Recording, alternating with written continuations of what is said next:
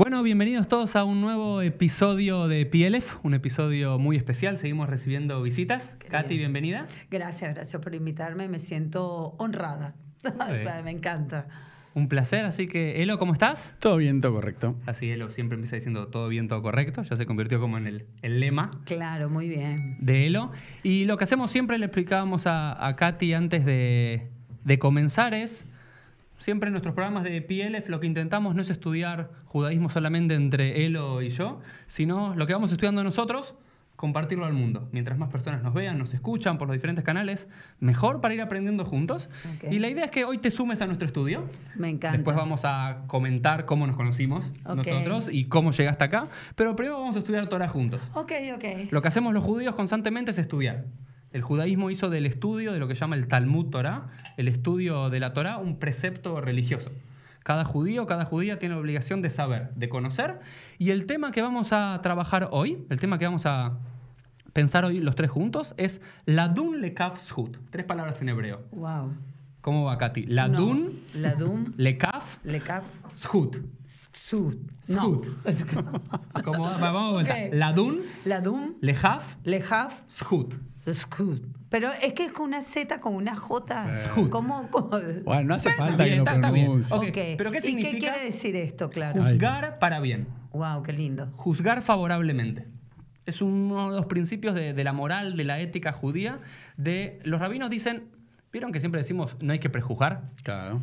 Se lo habrás dicho a tus hijos. Sí. Elo, ¿se lo dijiste a tus hijos? Sí. ¿Y qué pasa? ¿Podemos no prejuzgar? No. Es muy difícil. Es difícil no prejuzgar. Es muy difícil. ¿Por qué? Ay, porque como que es de nuestra naturaleza, ¿viste? En nuestra naturaleza está, apenas vimos algo, hacernos una imagen. de eso. Claro. Es como siempre decimos, no, no, hay que juzgar. ¿Juzgar qué significa? Tener todos los hechos, tener todos los datos y después dar tu opinión. Y prejuzgar sería, antes de tener toda la información, Ya dimos nuestro, ya di- nuestro, parecer. veredicto. Nuestro veredicto antes de Claro. tener todos los datos. Bueno, y lo cierto es que los rabinos lo que dicen es, es imposible controlar ese aspecto de prejuzgar. Entonces lo que rabinos dicen es, si vas a prejuzgar, por lo menos que sea para bien y no para mal. Ok. Si ya vas a hacerte de una opinión sobre la otra persona o sobre algo que hizo la otra persona, que sea positivo y no negativo. Pero claramente son una de las cosas más difíciles. Wow, sería un mundo ideal. Exacto. Sería un mundo ideal. no, te lo juro, porque estamos más- seríamos más bonitos.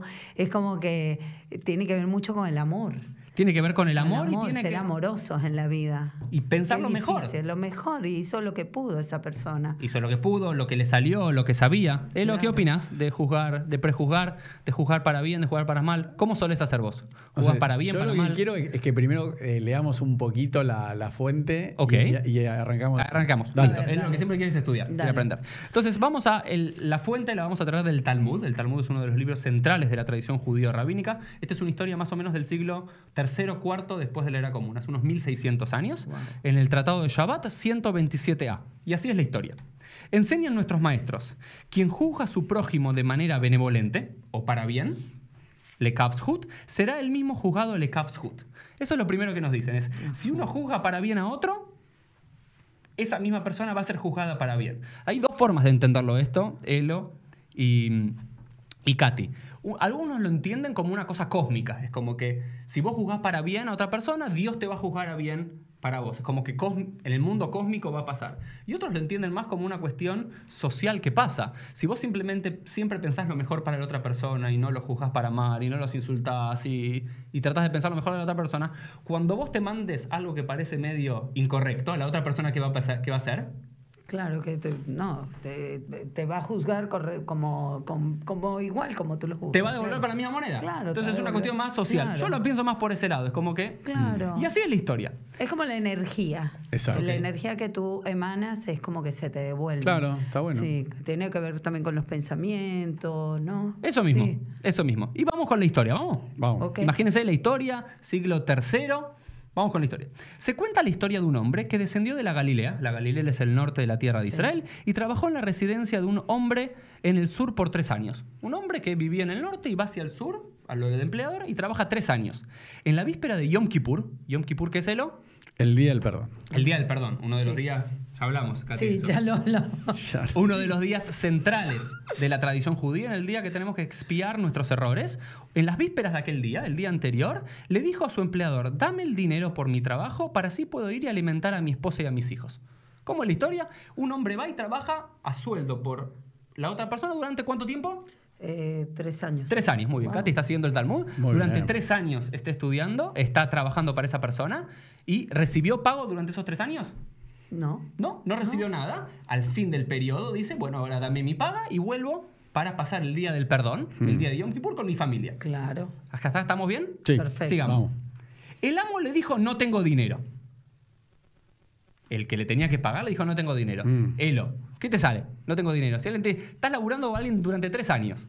¿Sí? Lo mato. Lo matás. Lo matás. Lo Gente mato. está haciendo una novela durante un año entero No, la y el verdad. día, el antes matar. de Navidad, vos le decís, dame el dinero, me vuelvo con mi familia, o le decís, no tengo plata. Sí, igual el trato ese que le paguen cada tres años. Wow. No estuvo muy bien. No. No fue un buen negociante. No. Pero es el modelo de la época, Está o bien, el, no el- pasa el nada. fin de la historia. capaz. Pero lo que acaban de hacer ustedes dos, y lo que hago yo, y lo que hace cualquier lector de esta historia, lo que te invita a esta historia es decir, el tipo este, el empleador, es un garca. Claro. Es un mal tipo. Es un mal tipo, es un engañador, es un abusador. Vamos a ver qué pasa con... Pero esta historia so- supuestamente sobre qué es? Sobre juzgar para bien. Sigue la historia. Dame alguna...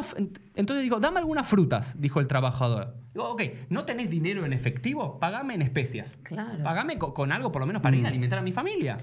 Y el amo le dijo, no tengo. Ah. Mm. Yo digo, imagínate que te debes ver el campo con los frutos, digamos, con, no sé, los, eh, en Israel hay muchos, eh, ¿qué hay? Muchos, granadas, Sí. como las granadas, o hay muchos dátiles, estoy viendo ahí, ¿qué significa que no tenés? Yo no tengo. Ok, dame algo de tierra. Es decir, ok, no tenés eso ni siquiera porque no, lo que Mm. fuese, dame parte de esta tierra, un porcentaje de la tierra, dámela y que va a ser mi dinero. Claro. Reclamó el trabajador, pero el amo le dijo, no tengo. Imagínate cómo uno se va exasperando, cómo no va perdiendo la paciencia.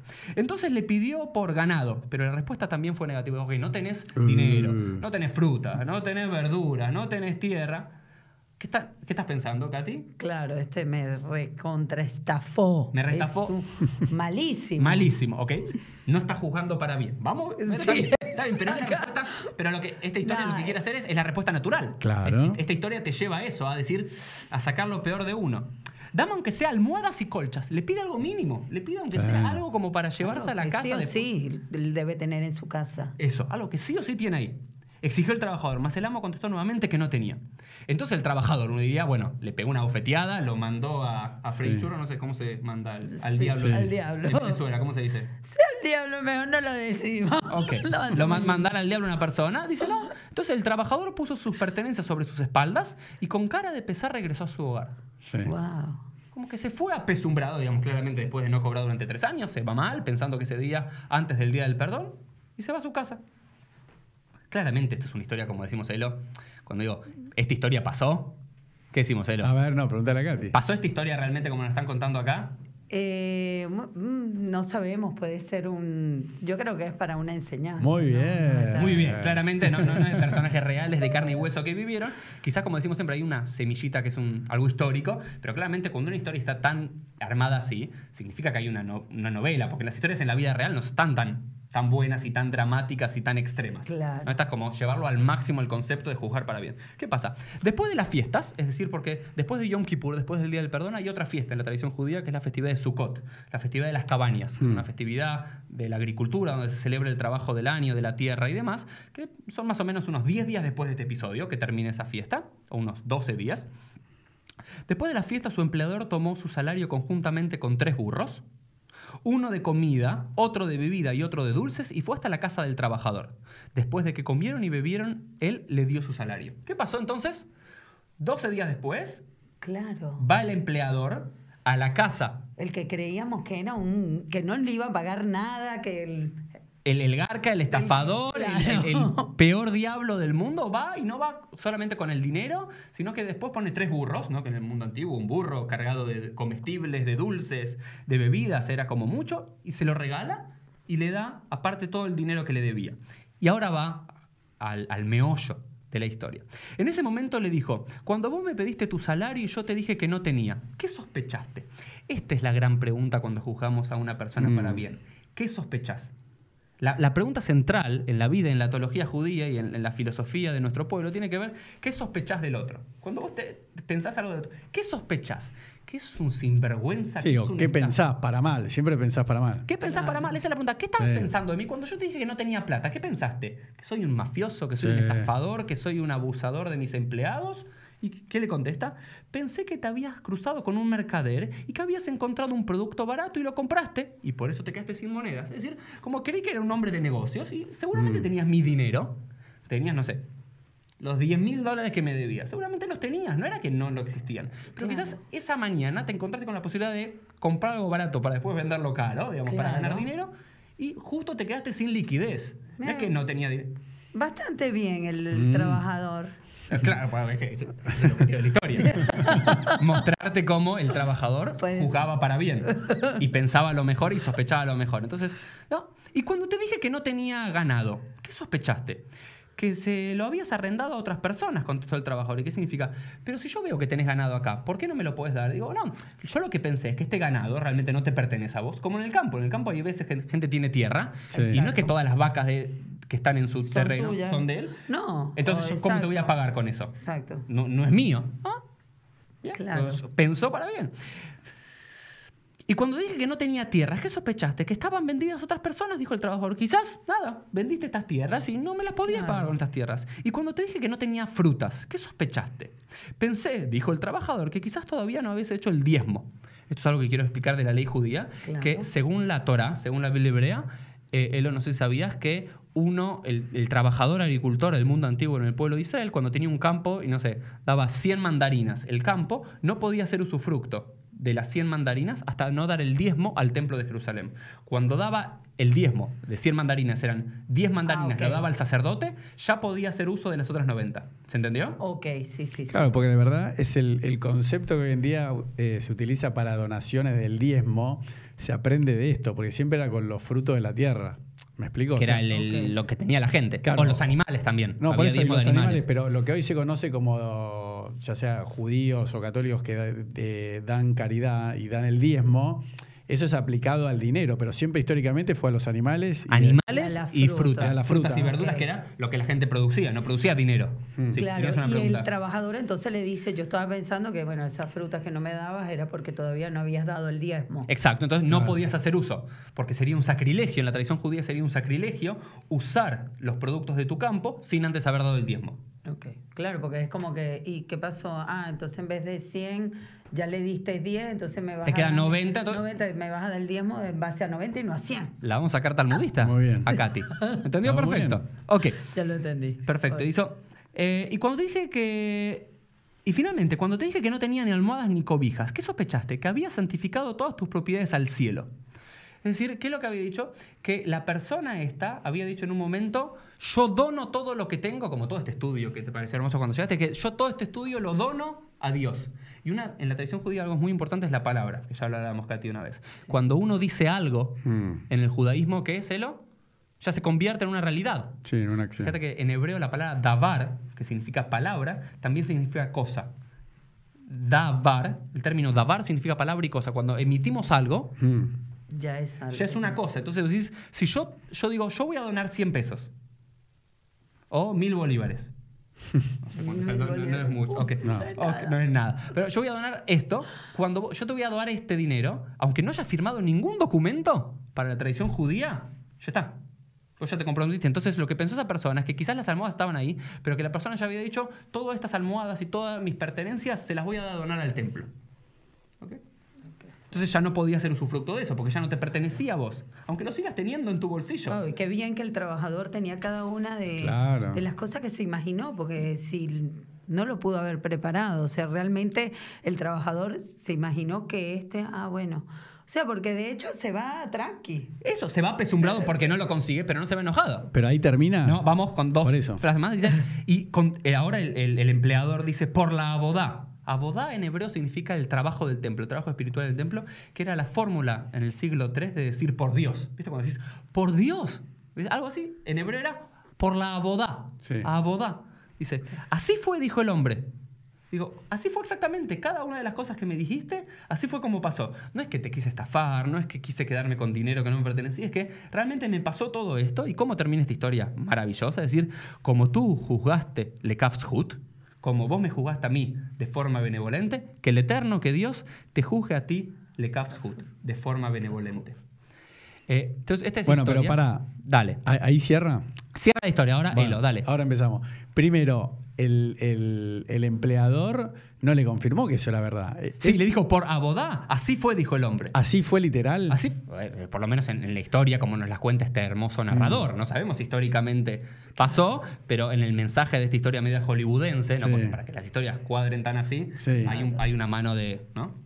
Cuando vos haces novelas, no todo en la vida real son mm. como las novelas. Claro. Hay un guionista que lo hace cuestiones de bueno, cuestiones reales, pero las manda a un extremo. Y eso es lo que hace que, algo sea potente. Entonces el empleador confirmó que todo lo que él, eh, el empleado pensó para bien fue así. Claro, y por eso termina diciendo por abodá, por Dios. Hmm. ¿Sí? Que así fue. Entonces, que Dios, como vos me juzgaste bien para mí, que Dios te juzgue a vos para bien. Claro, por eso en un momento le devuelve lo que realmente le pertenecía y hmm. más, hmm. porque se sintió agradecido de, wow, este me juzgó porque no me va a creer. O sea, yo me imagino, si, o sea, si de verdad la historia es así y este empleador de verdad le pasó todo esto, o sea, no tengo ahora tu dinero, no puedo darte las frutas porque ahora todavía no he pagado el impuesto que le tengo que pagar mm. impuesto.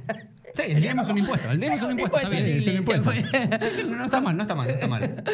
Eh, no la reten por eso, está bien. el diezmo es un impuesto del templo, está bien eso. Pero está bien, es, un impuesto que nos gusta darlo. Sí. Nos gusta y que es lo correcto para poder mantener. Porque si nos sobra, ¿por qué no dar lo que nos mm. sobra? ¿No? Este, o, o, si incluso, podemos. incluso que no, sobre, tiene que ser, no tiene que ser lo que nos sobra tampoco. Tiene que ser parte de lo, de lo que tenemos, damos parte. Exacto. Porque lo que nos sobra es muy fácil darlo. Así es. No es lo que le sobra, es parte de lo que de, de, tu, de tus ganancias, de, de todo lo rico que tienes en la vida. Este, de hecho, él regresa a darle más mm. al, al, al trabajador. Bueno, ¿alguna pregunta más de esta historia? ¿Algo, algo para tocar? No, yo, lo primero que digo es que, bueno, más allá de esta historia como está hecha, cuando siempre lo que buscamos con Uri es cómo llevarlo a la vida práctica. ¿no? Entonces, primero que uno puede pasar de, estúpido. Si piensa tan bien de otra persona. En vez de el, bueno, te conviertes el buenudo. Sí. Claro, como decimos. Como que. Pues, ¿Me explico? Entonces, hay que ¿cuál es el balance?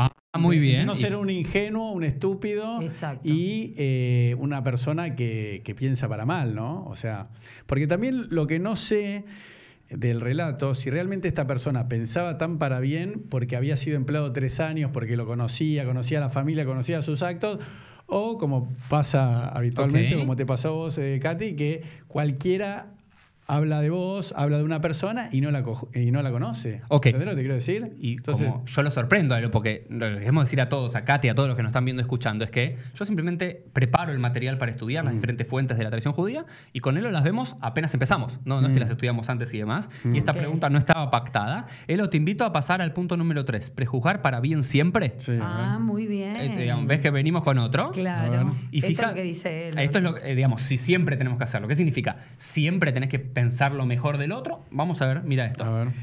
Eh, la primera fuente que traigo es de Pirkei Avot. Pirkei Avot es un libro de ética de los rabinos con frases. Y Yoshua Ben Peragia, un rabino importante, más o menos eh, del siglo II antes de la era común, hace unos 2200 años, dijo: Hazte de un rabino, consigue un amigo y juzga a toda persona favorablemente. Estos eran los tres principios de él. Uno era conseguirse un rabino, conseguirse un maestro. En la vida tenemos que andar con humildad, conseguirnos un, rabino, un cura, un maestro, una persona que te inspire y que te enseñe. Eso es lo primero.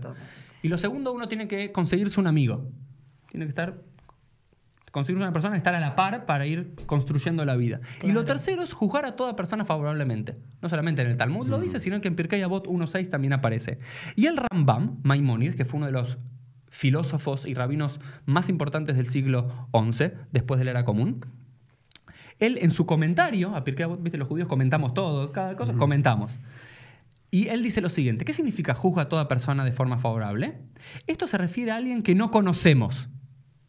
Y por lo tanto no podemos decir si es un tzadik, si es un justo o si es un rasha, un malvado. Justo la pregunta que tenía Elo, fíjate cómo funciona esto, Elo hizo la pregunta en el 2019, acá sentado en Nordelta, y ¿quién la respondió? Maimónides, ya hace 900 años, que dice, obviamente que mucha gente va a decir, para, a toda persona, si, vos, si una persona mm. sabe que es un completo malvado, que es una persona de mal. Claro.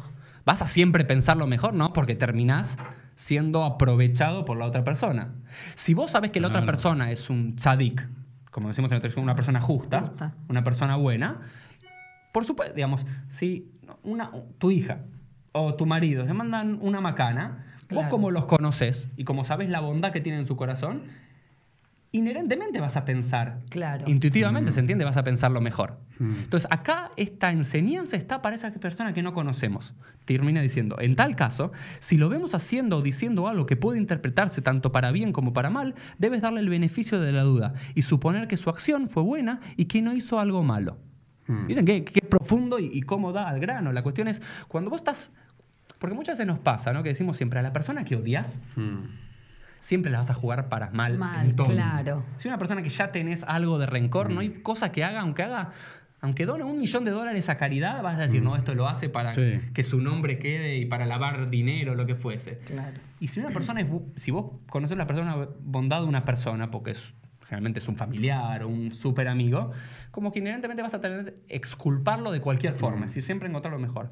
¿Qué significa juzgar para bien, especialmente a las personas que no conocemos? Claro. Que ahí es como que nos cuesta mucho más.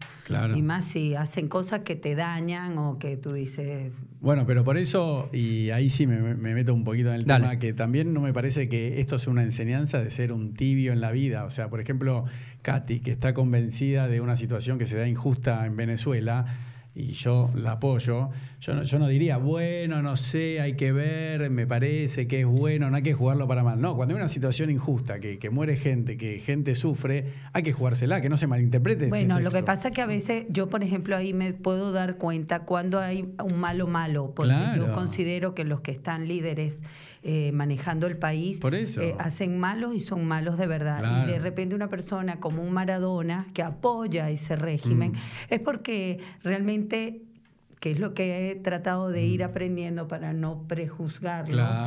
Porque yo no sé qué es lo que pasa, porque yo puedo decir, por mm. la plata baila, el mono, o sea, él se va a Venezuela y y a lo mejor le pagan, ¿viste? A mí no me consta. Entonces yo, ¿por qué lo prejuzgo a él? Mm. Este, yo lo que puedo pensar es que a él le gusta pensar en que a todos le vaya bien y cuando él lo llevan para Venezuela, tabaco, whisky, vamos en una 4x4, ¿entiendes? Y él no ve a la gente comiendo de la basura, que también pasa acá, y él dirá, bueno, esto es normal en estos países de, mm. del del desarrollo y, o sea... O en vías de desarrollo. O en vías de desarrollo y después dentro de su eh, mundo, de lo que él ha podido hacer con todo lo que le ha pasado, este, es como que digo, ya está, él hace lo que puede. Entonces, por eso trato de no, pero ya yo sé también diferenciar quién es malo, porque tampoco va a decir, ay, Maduro, ay, lo voy a perdonar. No. Hay que pensar siempre, pero eso es lo que decía Maimonides. Maimonides decía, cuando vos sabes que una persona es un rasha,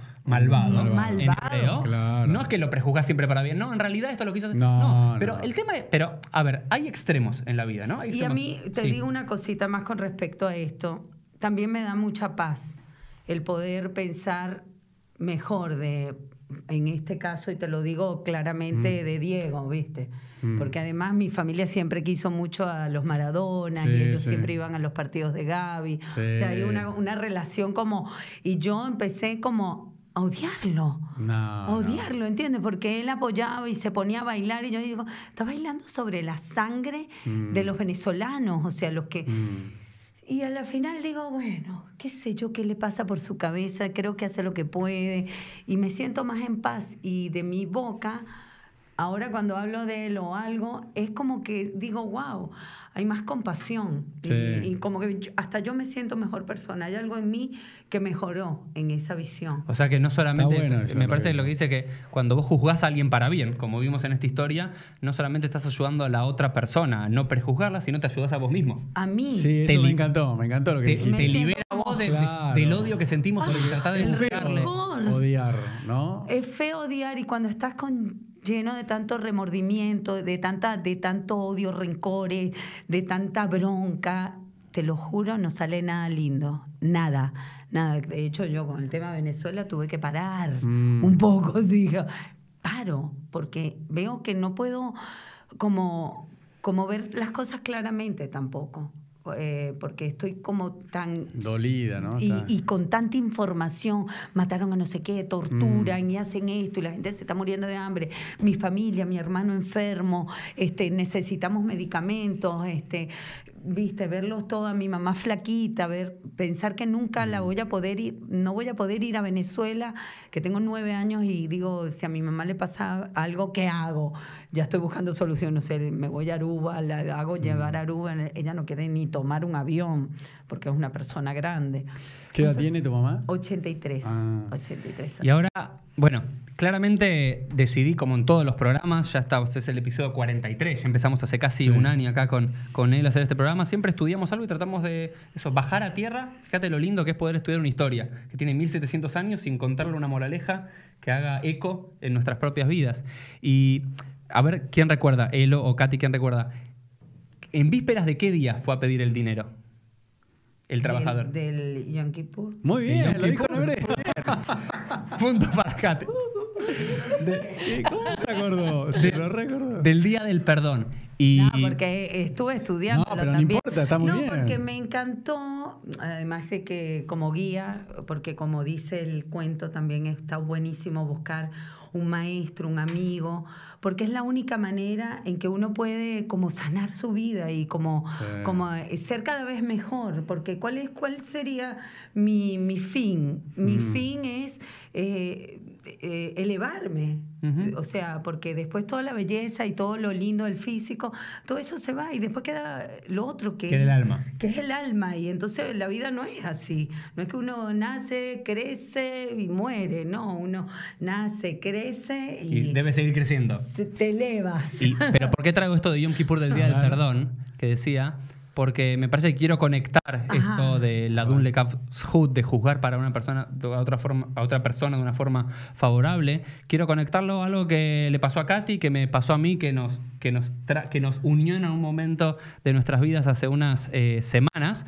Todos los que eh, conocen y meses. Meses, porque yo fui la que lo padecimos. ¿Cuándo fue? 2 de mayo. 2 de mayo, justo el día del cumpleaños de mi mamá. El, el, el 2 de mayo, para, todos deben saber, pero para que el, que no conoce, eh, Katy tuvo un comentario desafortunado. Bastante. Bastante. sin Bastante. Querer. Sin querer. Sin querer. Sin querer, sin que sea lo que ella realmente piensa, sin que sea lo que, ella realmente opina en relación al holocausto y al lugar que algunos judíos, los capos, eh, tuvieron eh, en relación a los campos de concentración y demás. Era como todo lo contrario a lo que se entendió, porque eh, era como empatizar algo, ella como unirnos. Pero puedo decir algo interrumpiendo. Yo lo entendí perfecto lo que quiso decir. Bueno, algunos lo. Soy sincero, ¿eh? Pues lo que pasa es que cuando lo escuchaste, pero es que yo creo que la mayoría lo escuchó cortado desde que yo digo los judíos. claro. Porque si tú venías escuchando la conversación, y como yo hablo medio enredado, porque a veces, viste, entre los tiempos de. No, pero yo entendí lo y que uno quiere decir muchas cosas y como te digo, en ese momento no tenía paz. Era el cumpleaños de mi mamá, yo no mm. había podido viajar. no, lo puedo, no lo quiero ni decir porque me pongo a llorar acá. Que estaría buenísimo. Capaz que explotamos como post. No, no, no, no, no, es lo que pero, pero en realidad era un día como especial también para mm. mí. Eh, y, de repente... Estaba dolida, perturbada. Estaba dolida, habían habido unas, unas mm. manifestaciones, gente herida, muertas eh, esos días. Entonces era como que todo estaba como... Yo ni estaba dando entrevista porque además no quiero que se utilice políticamente porque este año también es eh, importante para la Argentina políticamente, tenemos elección y todo esto. Cualquier cosa que diga va a ser utilizada en tu contra y más de uno que y no. y no para juzgar favorablemente. Y no para juzgar favorablemente. Entonces, a la mayoría de la colectividad le llegó el audio como cortado mm. por WhatsApp. Sí, a ver, claramente, a ver, yo, y eso es también uno de los motivos de lo que nos unió, porque eh, muchos y yo me pongo ahora de, este lado, muchos cuando escuchamos eso con un comentario totalmente desafortunado, fuera de lugar o que no se entendió nada, directamente como judíos saltamos todos como papa hervida, digamos, y a catalogarte como antisemita. Y yo lo digo públicamente y te lo dije cuando nos conocimos. Fui uno de los primeros que en, mm. Twitter y en todas mis redes sociales dije, Katy está antisemita, está ignorante, que no, sabe nada. que pero me, salió y yo lo reconozco. Y aparte, esto fue en la víspera, fíjate que esta historia, ¿dónde es? En la víspera del Día del Perdón. Y esto le suma a la historia mm. un valor más. Porque en el Día del Perdón, ¿qué buscamos todos los judíos cuando vamos a la sinagoga y cuando rezamos? Es decir, le pedimos a Dios perdón por todos los errores cometidos. ¿Y qué es lo que queremos? Que Dios nos juzgue favorablemente. Que cuando cometimos un error, que no piense lo peor de nosotros. Cuando no hicimos tal cosa, que no piense, ah, porque era un vago, cuando trató mal, bueno, quizás trató mal a una persona porque estaba nerviosa o quizás insultó a una persona porque estaba en un mal momento. ¿Qué buscamos de Dios? Que nos juzgue de la mejor manera. Entonces, si buscamos que Dios nos juzgue de la mejor manera, hagamos lo propio nosotros con nuestro semejante. Y yo no lo hice. Y eso es una de las primeras cosas que te dije cuando, cuando nos conocimos hace unas semanas. Decir que lamentablemente yo no te... A ver, yo vivo enseñando esta historia y más, pero una cosa es enseñar esta historia después de este podcast, salir a la vida real. Y, aplicarlo. Y aplicarlo cuando tenés a alguien tocándote bocina y decís, che, que se, que se tranquilice más. No, está, quizás la persona está corriendo a un hospital porque le está por nacer un hijo o tiene que llevar a alguien de vuelta. Es como, y de vuelta, eso te ayuda cuando quizás por un ratito podés captarlo en tu ser, te ayuda a como había dicho Katia, bajar un cambio. Entonces, por un lado, eh, esta historia ocurre en las vísperas en relación a Yom Kippur para usar también esto que me parece importante que hablamos en, su momento, porque les cuento cómo nos conocimos brevemente. Eh, apenas pasa todo esto y demás, no sé, hace las dos, tres semanas, una querida congregante llamada Jackie, vamos a decir. Que está acá. Que está acá. está acá, Jackie. Está fuera de cámara. Jackie está acá. Me llama y me dice, mira, tenemos una amiga que es eh, Katy, que trabajamos juntos en un momento y realmente está muy dolida. Está realmente muy dolida y no sabe qué hacer porque se da cuenta que se equivocó. Se da cuenta que se escucha y le da vergüenza lo que dijo y todo. Y pidió perdón y quiere como subsanar de alguna forma y quiere hablar con un rabino. Y es como muy difícil llegar a, mm. a toda la gente que, que, lastimaste. O sea, porque como tú dices, la palabra que dice acá es muy pesada y se vuelve como en una realidad.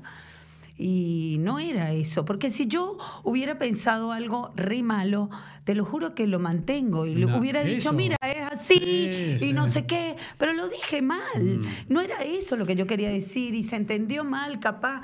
Y muchos entendieron como tú dices, yo sé lo que tú quisiste, pero tú viste que... Yo te soy sincero, eh, voy a decir algo bueno de mí mismo. Yo siempre... La, la, juzgué para bien. Ok, muy y después tengo una prueba, que está Jackie acá, que yo me estaba fijando en el WhatsApp. Yo le pedí a Jackie el 28 de abril, le dije, che, Jackie, yo quiero entrevistar a, a Katy. ¿No? Y esto fue el 3 de, mayo. Y, Jackie me dijo, me voy un mes, se fue de viaje un mes, no sé, no, tenía WhatsApp a donde se fue, era un país muy inhóspito. Me dijo, cuando vuelvo te contesto.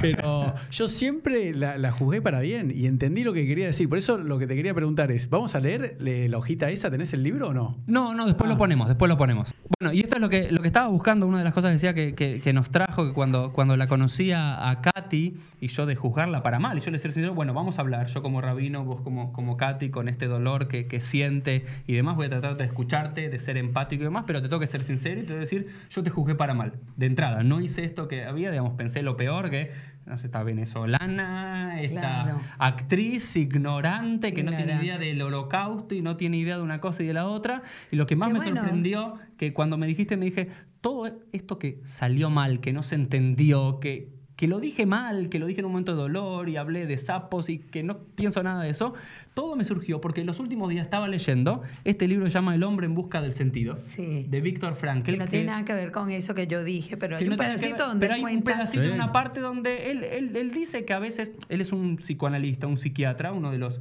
más famosos que sobrevivió a Es hermoso, no lo he terminado de leer porque... Yo lo releí este fin de semana, antes de esto, este Shabbat, estuve leyéndolo completa, lo había leído hace 10 años el libro, lo volví a leer ahora, porque es la historia de un hombre, un psicoanalista que trata de estuvo tres años en el campo de, concentración, el campo de exterminio, el peor de todos que fue Auschwitz. Tuvo ahí tres años y él después, salieron unos años después, en el 50 y pico, él escribe los procesos psicológicos que va pasando la, la persona en eso, el shock del comienzo y el sentido de desilusión después y el sentido de, bueno, algo puede pasar y la apatía frente a la vida. Él como lo va describiendo todo y en un momento habla de estos capos, que esta palabra que yo te digo, estoy sincero, la gran mayoría de los cuando comentaban y más nunca Encima yo lo dije mal. Claro, nunca escucharon, nunca escucharon que eran capos y los capos eran judíos, que él, lo, lo explica muy bien, que por su condición, por su posibilidad o lo que pusiera, tenían un, un, lugar más protagónico y más de poder dentro del campo y algunos de ellos abusaban de, su poder. Todo es para salvarse. Para salvarse. Porque eran sometidos. Y, él lo explica también que muchos venezolanos Entonces, eh, pero bueno, no, no, yo no, quiero, entrar en esto porque esto es cuestión, digamos, pasada y demás, pero es un libro que digo, vale la pena leerlo. Es bello, El hombre en busca del sentido de Víctor Frankl es, un, es uno de los libros que yo considero que debería haber una biblioteca de 100 libros que todos los seres humanos leamos. Tiene que haber que, para homologarnos, este siempre es mi objetivo, ¿ok?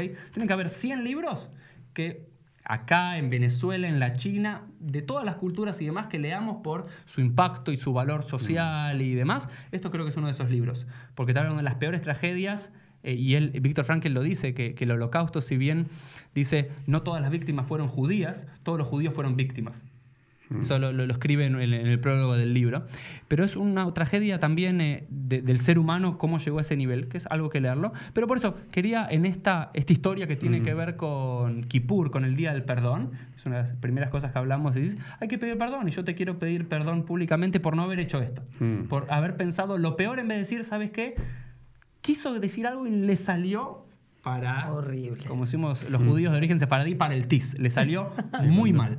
Le salió muy mal, pero quiso decir esto. Y jugué lo peor porque es lo que me salió en ese momento y demás. Entonces me parecería, me parecería también correcto, en este momento que estamos haciendo este podcast, pedirte perdón, como yo sé que vos ya lo hiciste.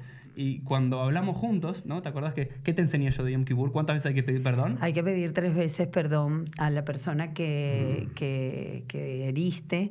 Y mm, eso también me pareció re lindo porque, eh, por otro lado, yo sentí que también yo tenía que dejarlo, porque tampoco está bueno yo cargar con la culpa de... Este, eternamente. eternamente. Yo te estoy pidiendo perdón tres veces. O sea, el día ese eh, a, Radio High, enseguida ese mismo día hablé en mis redes sociales, volví a pedir perdón, pedí perdón en en un noticiero de la noche de Canal 13, o sea, ya y después como para completar, digo, una tercera vez, que ya era a lo mejor una cuarta vez, y si la tengo que hacer mil, lo hago mil. Pero la cuestión me parece lo que habíamos visto, ¿no? Que cuando esto le enseña Maimónides en las reglas de cómo uno tiene que arrepentirse para llegar a Yom Kippur y demás, dice, cuando el perdón es sincero. Exacto, exacto. Que también, que yo me pueda mirar al espejo y sabiendo que, mm. que, que, de verdad me puedo mirar yo a los ojos. O sea, yo, yo tengo que estar tranquila y volví a pedir perdón, como tú me dijiste, que me ayudaste con ese escrito hermoso y con el cuento de las plumas y, y te pasa mm. todo eso. Y ya está, lo pedí después de ese escrito, te lo juro. Empecé como como a sentirme bien y mm. dije, y si tengo que pedir más veces perdón, lo vuelvo a pedir, no me importa, porque de verdad... Para, ir, para ir cerrando, sí. Katy, te, agradezco por haber venido, me parece que hay dos cosas que involucran el juzgar para bien y el perdón. El pedir perdón y el perdonar. Son tres cosas que, más que ayudar al otro, aunque siempre ayudan al otro, al que más terminan ayudando es a uno.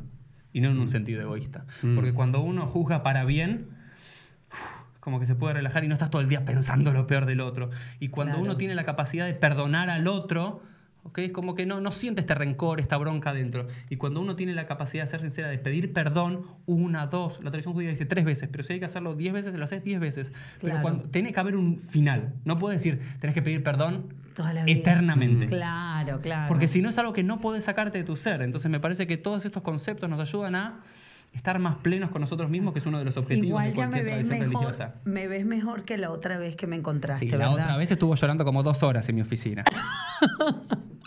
claro, pero eh, esto te da la pauta de que, mm. de, de, que ya está, yo ya, ya lo, lo dejé al Dios. ¿Entiendes? Ya mm. está. No, por eso yo, sé que Dios ya me perdonó. Eso es lo que te quiero eh, recalcar, Katy. Hay un montón de gente, ya sea judía, católica, otra religión, que como solamente, viste, le piden perdón a Dios, se van a confesar a una iglesia o piden perdón, claro, piden perdón el día del perdón judío. Y, vos hiciste el nivel más alto, eh, que lo hiciste públicamente, lo hiciste inmediatamente. Y, también, por eso creo que también tiene que haber una autocrítica de todos los judíos que, ya sea por rating, por los programas, salieron a pegarte en los noticieros, ¿viste? Porque era una noticia que, que vendía. Pero bueno, todos ellos no pasaron la prueba de pensar para bien, decir, para, ¿qué quiso decir? O, a ver, lo voy a llamar, voy a tomar un café. Entonces yo también creo que un montón de gente, porque cosas malas en la vida pasan todo el tiempo. Entonces está en uno cómo reacciona. Y la gente, a lo que vos dijiste, para, mí eh, reaccionó de forma exagerada. ¿entendés? porque yo fui parte de eso. Pero por eso, porque, y lo digo yo como judío, ¿no? Como que a veces, viste, pasa que los judíos, está bien, se sintieron ofendidos, no, no me parece mal, pero me parece que algunas. Eh, algunos exageraron, ¿viste? Como decir, no, yo soy recontra judío, no me voy a permitir. Y la verdad que no, no se pudieron a pensar la clase de persona que sos vos, lo angustiada que estás por, en ese momento por Venezuela. Y bueno, y que hubo que pedir perdón a la gente, lo hiciste. No es que vos te recluiste, dijiste, bueno, yo me arreglo con Dios. Así que bueno, yo de mi lado te quiero felicitar. Ay, qué lindo, ¿no? Y lo igual yo a veces, a veces uno no sabe por qué te pasan las cosas, pero te pasan mm. y uno saca una linda enseñanza, una linda mm. experiencia y poder salir adelante. No es que yo me voy a quedar y he aprendido un montón, los he mm. conocido a ustedes. Es así como que digo, wow, esto que me pasó ha sido súper enriquecedor para mí, porque ahora cada vez que ponte todas estas cosas a mí me quedan y, tuve que hablar y como que conocer, interiorizarme, buscar en Google el judaísmo y investigar un montón de cosas que si no me hubiera pasado, capaz que. De hecho, cuando, cuando me dice, yo digo, mm, sos judío y te conozco hace 20 años, porque de verdad yo nunca pregunto a nadie. Claro, está muy bien. ¿De dónde eres? ¿Qué eres? ¿Qué haces? Eh, nosotros compartimos cena, hablamos de cualquier otra cosa, pero no sé, ni religión, ni a veces ni política. Yo soy judío, Katy, te quiero decir. Ay, me pareció. No, y, o, por ejemplo, política, ¿viste? Que también nos divide tanto. Eso. Nos divide tanto. Y yo no puedo decir mis mejores amigos son, no sé, kirchneristas. Este, y sí, tengo, yo sé quiénes son y, no tiene, pero nada que ver, los amo con la misma intensidad, o sea, y tratamos de no hablar de, la política cuando dicen algo, ellos me escuchan a mí por algo de Venezuela. ¿Sabes cómo? Y ¿sabes cuántos kirchneristas me llamaron para decirme, Katy, no, que, que eh, están siendo muy, muy duros con vos? Mira que estamos parados en la otra vereda. Claro, claro. ¿Entiendes? Y, bueno, hay gente que se aprovechará y ojalá que escucharnos diciendo esto, mucha gente, este, no hace falta que nadie se me acerque a decirme, perdóname, porque te prejuzgué o te juzgué mal, no hace falta. Pero yo la verdad los perdono. Pero para la vida si alguien dice, te perdono, yo también. Esto es como un a ver, esto, lo que pasó es un ejemplo y ya es una anécdota. es el tema de aprenderlo nosotros y decir, cuando escuchamos a alguien mediático, ¿no? Y con esto quiero terminarte que voy a hacer una, una vamos a ver si, nos sale, porque no lo planificamos a ver si nos sale. Con esto quiero que, que, lo termines vos, el programa contando una historia. Ahora te voy a decir cuál, Katy, a ver si te la acordás. Lo que quiero decir es que muchas veces cuando escuchamos a alguien más mediático y demás que dice algo y nos suena mal y demás, sopesarlo un segundo antes de salir con los tapones de punta. Cuando no sabes, cuando eso, como dice Maimonides, cuando no sabes qué es la otra persona, si es bueno o si es mala. Uno no sabe. Yo, no, no, no, me conoce. no te conozco. Dos minutos, parar, sopesar, pensarlo dos veces y pensar cuántas veces uno dijo algo en caliente y se entendió totalmente, en el medio de una discusión que se entendió totalmente mal.